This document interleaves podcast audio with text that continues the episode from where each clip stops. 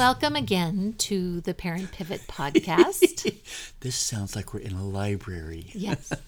This is my, yes, let me help you voice. Yes. Um, anyway, uh, welcome again. We are here today and talking about. What are we I'm gonna talk letting, And we're letting Oh. Steve talk about what we're going to talk about. well, I'm going to today. lead it off because we, I'm introing. you're introing. yes. Because I always get, sometimes I get tired of getting stuck in the same box. Like people tune in and go, oh, Steve's going to lead off. He's going to kick it over to Julia, and off they go. It's like, you know what? Sometimes you just got to throw a curveball and stuff. So um, we're going to talk about addiction, Yes. how that affects um, parents of adult children, and what that looks like Yeah. and stuff. So where do we want to go with this? Where do, where's the starting place?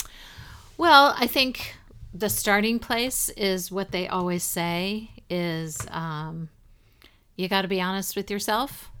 Uh, somebody can't make you see it.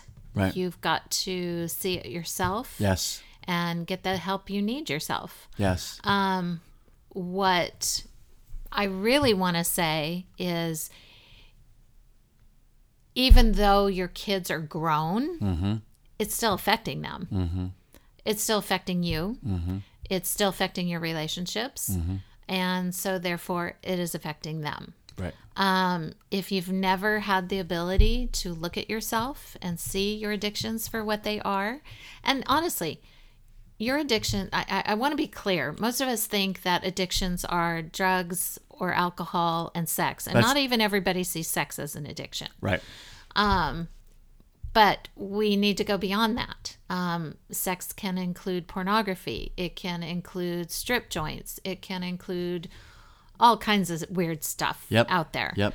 Um, drugs can be, um, Pills. yeah, it could be ADD pills. Right. You know, it can be, it can be a plethora of things. Right. Drinking doesn't have to mean alcohol. Doesn't mean necessarily mean that you're drunk. You could be having, I got to have a glass of wine or two or three or four every day. every day. So if there's something, and then I will go into um, as well, shopping can be an addiction, food can be an addiction, Work can be an addiction. work can be an addiction, uh, video games can be an, addic- an addiction. Even a sport. It's, it's anything that we're choosing to do to avoid reality because there's too much going on, either in relationships or life, that I want to avoid it. And let's call it let's call it what it is. It's it's Yes. idolatry Yes. when we find something else to replace what God intended to be a space for Him. Now, do we all get it right? No. We've no, none of us do. no. None of us We're do. we're, we're human. We're broken. We're always running to something Yeah. to to medicate what's going on the, in, Yeah. inside, and we don't we don't know, even know how to process it. So you and I, as counselors, we sit down with people all the time, and we're talking through that. And there's there can be a lot of shame when you even mention the word addiction, and that's what keeps us from being open and honest about ourselves. But what happens is. You find out other people are dealing with it in their families. Mm-hmm. We are all one genogram distance away from some type of addiction in our family, whether it was dad, grandpa, grandma, aunt, uncle, you name it. And we wonder, gosh, how did it get down two, three, four, five generations? you just lost your voice. um, Excuse me. that being said, all of that, it- the, the, the normal stuff that we think of as addictions, I also want to say you can be addicted to your children. Yes. Ooh, nice one. Yeah. That's perfect for this podcast. yes, it is. What does that look like? Well, so I, you know what, I would probably categorize it with the word codependent. Mm. Just because people know that word, I actually hate that word. Right. It gets way overused, and um, people think that just because you are super involved with your family, that somehow you're codependent, and that's just not always true. Um, you know, we talked about tribes, and if it's your tribe, you're going to be caring for your tribe. So th- that just isn't always true. So I'm going to use that word just because people are a little more familiar. Just know we don't like it very much. It's, Yeah. it's too much of a label. and People are overusing is. it. It's it is such But a it's- label. It's basically, I need you to behave in a certain way so I can feel better. yes, That's pretty much what we're talking about when we say that word. So it's like, Yes. if you're not okay, I'm not okay. Or I get my identity from you and I don't know how to shift from being a parent to a partner. that's more what I'm talking about. because the hard part is as a parent, we are seldom okay when our kids aren't okay. Oh, it still bothers me. it's and hopefully you figured out what to do with that energy when it's bothering you that much. Um, it's it's a tough thing, and you know, for us as as believers, we are taking our worries and uh, things about our kids. We're taking them to the Lord. We're praying. Yep. We are um, trying to release that to God, and you know, the mantra I have is. I've got to remember that God loves my kids more than I do. And listeners, just so you know, we remind ourselves what we say on the podcast, and we go, on, "Oh, we're in it in real time. Oh gosh, I've got to do the same thing that I've just spoke to uh, these people that are listening to us." Yes. So back to the whole addiction piece. Really, what we want to ask of all of us, and Steve and I included, look in the mirror, be truthful with yourself. Are these things things that I am doing? Am I addicted to something? If you are a Christian, ask the Lord, you know what, Lord, would you just reveal to me? There's a verse in Psalm 139 that says, um, Search me, O God, and know my heart. Try me and know my anxious thoughts. See if there be any harmful way in me, hurtful way in me. Um, and lead me in the everlasting way. Right. So that's a prayer that I pray. It's, you know, Lord, just show me. Right. Like, search me. Yep. Let me know what's there and what i- am I participating in that is making life more difficult for me. And as a as a result, what how is it affecting my children and my grandchildren? Right, because they're watching. If you've got grandchildren, They're watching.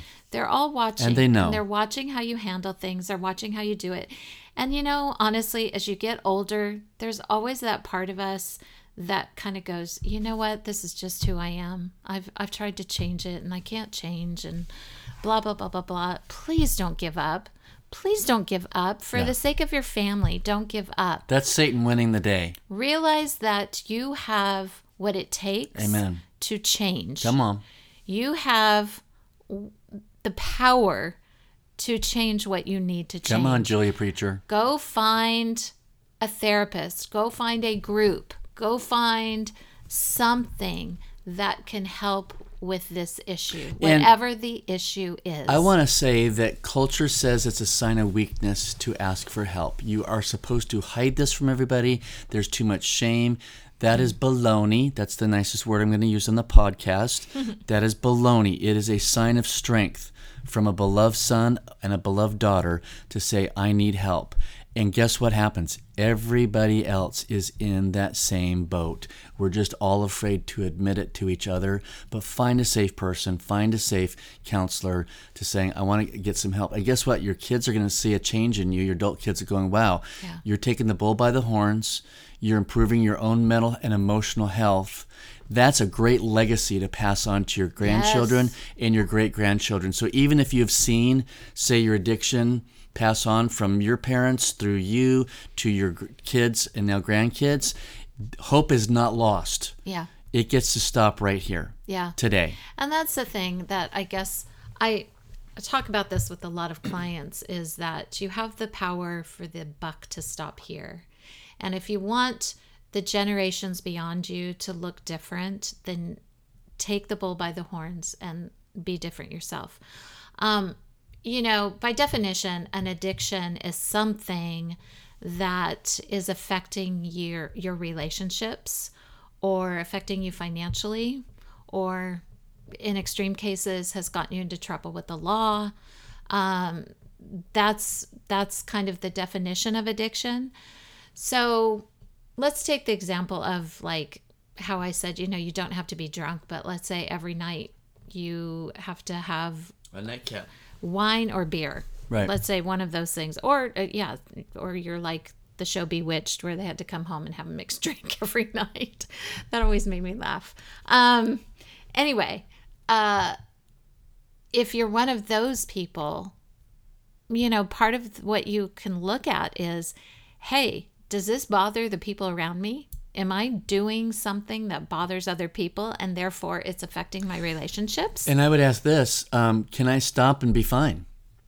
Yeah. because I, I, I get working in a stressful environment. You know, I'm always watching the cops and the and the judges and the police shows, and you know they come in after solving the case, and what's the first thing they do is they crack open the Jim Beam and pour themselves a drink, or they're in a bar after they solved the solved. The, I get that. Yeah. You know, you and I uh, occasionally will, if we're out for Mexican food or something like that, we might have a margarita. But the point is, is it is it gradually becoming more and more? Yeah. And you get to a point where all of a sudden you need it to get through the day or the evening. That's when you know you've kind of crossed over from maybe being that. So I'm just only talking about alcohol here. Yeah. That social drinker to it becoming an addiction. And we're just trying to give a general guideline because we want to speak to that piece of you ne- needing it more than it just becoming a pleasure that you enjoy once in a while. Right. And so those are the tough questions that you need to Right. ask yourself. Right. Nobody's telling Yeah, you that you no. have to give something up. No, not at all. Um, that is not our role. That is not our Nope. job. Uh, it's your job. It's your own, look so your own yourself. conviction, your own conviction, your own thought of what you want to do, and so we're not here to sit there and judge No. or say whatever. We're just trying to give uh, a, a, a parameter, a perspective on when do I know that I've drifted to something that's a little more extreme, and now we're like the little needles popping over here in the side that says addiction. Yeah. And again, like you said, it's up to you to ask yourself those questions. And be um, and to be honest with yourself of is this affecting any relationships? Does this affect me financially? Is this something that i'm buying that is costing a lot that i wish wasn't part of my budget? And the bottom line question with any of the things that we've mentioned is can I give this up? I mean, sugar for most of us is really, really hard to give up. I'm still, I still hid your jelly beans are out in the car. I bought a little package of Jelly Bellies last night, and I She sorted them by color. There was 20 different colors spread out on the bed, people, and I'm like, oh my gosh, what just happened? because I couldn't figure out what they all were. Anyway, all that to say, but you were good at here's the thing though when i asked you why are you eating so much sugar and again we're making lighthearted comments and about I this don't always eat a lot of sugar. right but you were able to dive down and going you know what it's because there's th- these three or four things that were hitting you all at once and so it's like what is my comfort thing what do i want to run to Yes. to make me feel better Yes. And it was sugar. And so, yes. And I will say, and for somebody else, it would be something different. Um, so it's that thing that Right. we're talking about. And I know addiction sounds like a really harsh word. And in some cases, you know what? You are addicted and maybe you need to be in rehab for something. But I'm talking about more.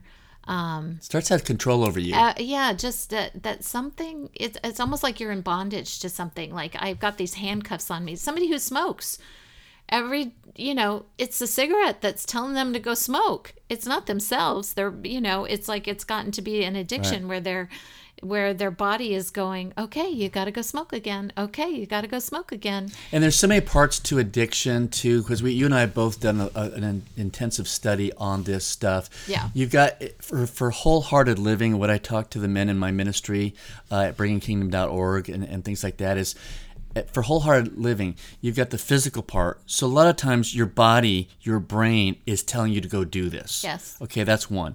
The mental part is I've got a thought that's happened and now my thought leads to my emotional thing which is my feeling so now i'm feeling inadequate i feel inferior whatever so those are three parts right there that can launch you that way and there's the social part where maybe you're with a group of people at the office it's a party whatever that can be pulling you and the spiritual side uh, uh, can be affecting you as well like well i don't feel close to the lord right now and things like that so there's five areas Well, and I want to point out that you what you said earlier. There's a hole in us Yes. that we're trying to fill. exactly and and for us as Christians, God we wants to- believe that God is God wants that space Yes. and things. Here's what I was going to throw out to the brave, the brave people out there who are trying to figure out: Do I, am I, have has my needle crossed over to the addiction side? This is for you brave people out there, but you've got to really have a heart of humility Mm. to be able to sit and listen and not get offended. Mm. And if you're having a hard time thinking, "Do I have anything that's pulling me in that way?" Here's the question to ask uh, a son, a daughter, a wife, someone that you trust. And here's the question What's it like to be on the other side of me? Now, don't ask that question if you're going to get defensive, if you're going to fracture the relationship. But if you truly, truly are going, gosh, I really want to know. Mm. I'm tired of living this life. I feel worn out. I feel like there's something there. I just don't know what it is. find a trusted person. You can ask that question, and you might have to encourage them. You can say anything you want, and I'm not going to get offended. I'm not going to lash out. I want to take it to heart. It's it's only for those who are brave and have a teachable heart that can get there and go, oh, that's what it's like to be on the other side of me. Yeah.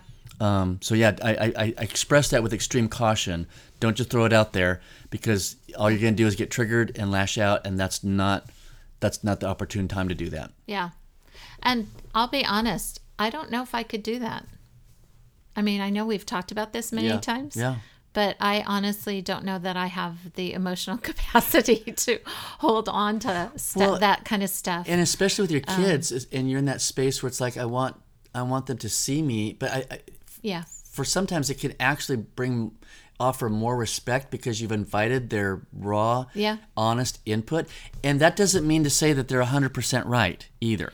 It's a perspective that they had from their worldview of growing up how they've seen you and that doesn't mean that it's 100% accurate. Mm-hmm. But if you ask a few people like that you'll start to see and ask the father ask the holy spirit hey i'm seeing some commonalities here and things and that's really what i'm talking about that Yeah. you start to put pieces together. Don't don't take one person's answers as to be gospel to things like that because again we all have narratives on anything that's happened because it's my perspective out of my that's why we have four gospels. Mm. We have matthew mark luke and john. They saw the same events the same things and they are they all wrong? No. They all saw different things Yeah. and expressed it in different ways Yeah. um, so it's just a matter of, and they have different personalities. John's expressing something some way. Matthew had a different thing he was talking about, but it all saw Jesus on earth from four different perspectives. So kind of in the same way, um, again, it's it's for the for the faint faint of heart, Yeah. not for the faint of heart. Excuse Not me, Not for the faint of not heart. Not for the faint of heart. Yeah. Um yeah, I don't really have much more than that coming to my brain about what I want to say. Just I guess my thinking is start with yourself. Um, I wouldn't say start with asking someone else. Right. I want Yeah, you yeah, to yeah, yeah. start with yourself That's the last thing.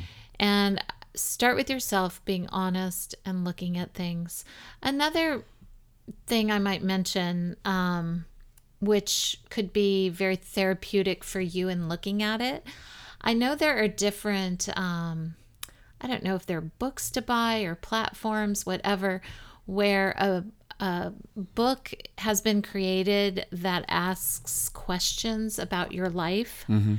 that you can pass on to your children or mm-hmm. grandchildren. Mm-hmm. And I think it might be great to do one of those to help you sit down and kind of look at your life. And it, you might, as you do that, it might spell it out for you a little bit of why you ran to a certain thing. Right. So, I think you brought this up in a in a podcast previously, but Steve and I were at a marriage retreat once where we did a genogram. Mm-hmm. And one thing Steve always knew about me mm. was how important my friends were to me. Yep. Be- and that when I'm feeling lonely or friendless, that it really affects me deeply. Right. Um, And I'm going to let you share the rest Well, of that. Piece. yeah, so remember that um, because we've at that point we've I think we were married like thirty plus years, Yeah. and it's like yeah, yeah, yeah. I know that Julie's family, you know, she's got a her dad was a an alcoholic uh, and things, um, uh, but what what I knew was she always has deep friendships, and in her family she felt uh, unseen. Mom and she was the youngest of five. And and and friends were important to her because that's where her safe place was. So when things made her feel that way, she would run to her friends. But that day at that retreat, just seeing it drawn on the genogram, it kind of, I'm a visual person. I think most of us are. It kind of brought it home going, oh, wow, I know we've talked about this, but um, seeing it printed brought it home even more so that now moving forward, when I hear that ache in your heart and wanting friends, as she's getting teared up even watching me talk about this, um, it means that much more to me. And you know what it does for me? It helps me to love you better as a husband, to understand that that's a, a deep ache and that's what you're feeling your heart with. And I, I, I- I pray every day over you that you will develop friendships uh, in Georgia. And, and that's been a heartache for, it's been five years. Um, and things, but um, yeah, and uh, uh, uh, I, I forget where else I was going with that, but um, yeah, I just wanted you to tell the story um, because I know that it was impacting Yeah. for me to feel understood.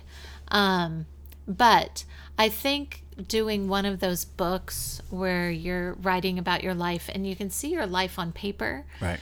um, and you're answering questions and things. Number one, I think again, it would be very therapeutic for you. It would be um, therapeutic to see how why you do what you do, and then to be able to actually pass that book on to your child, because our children typically.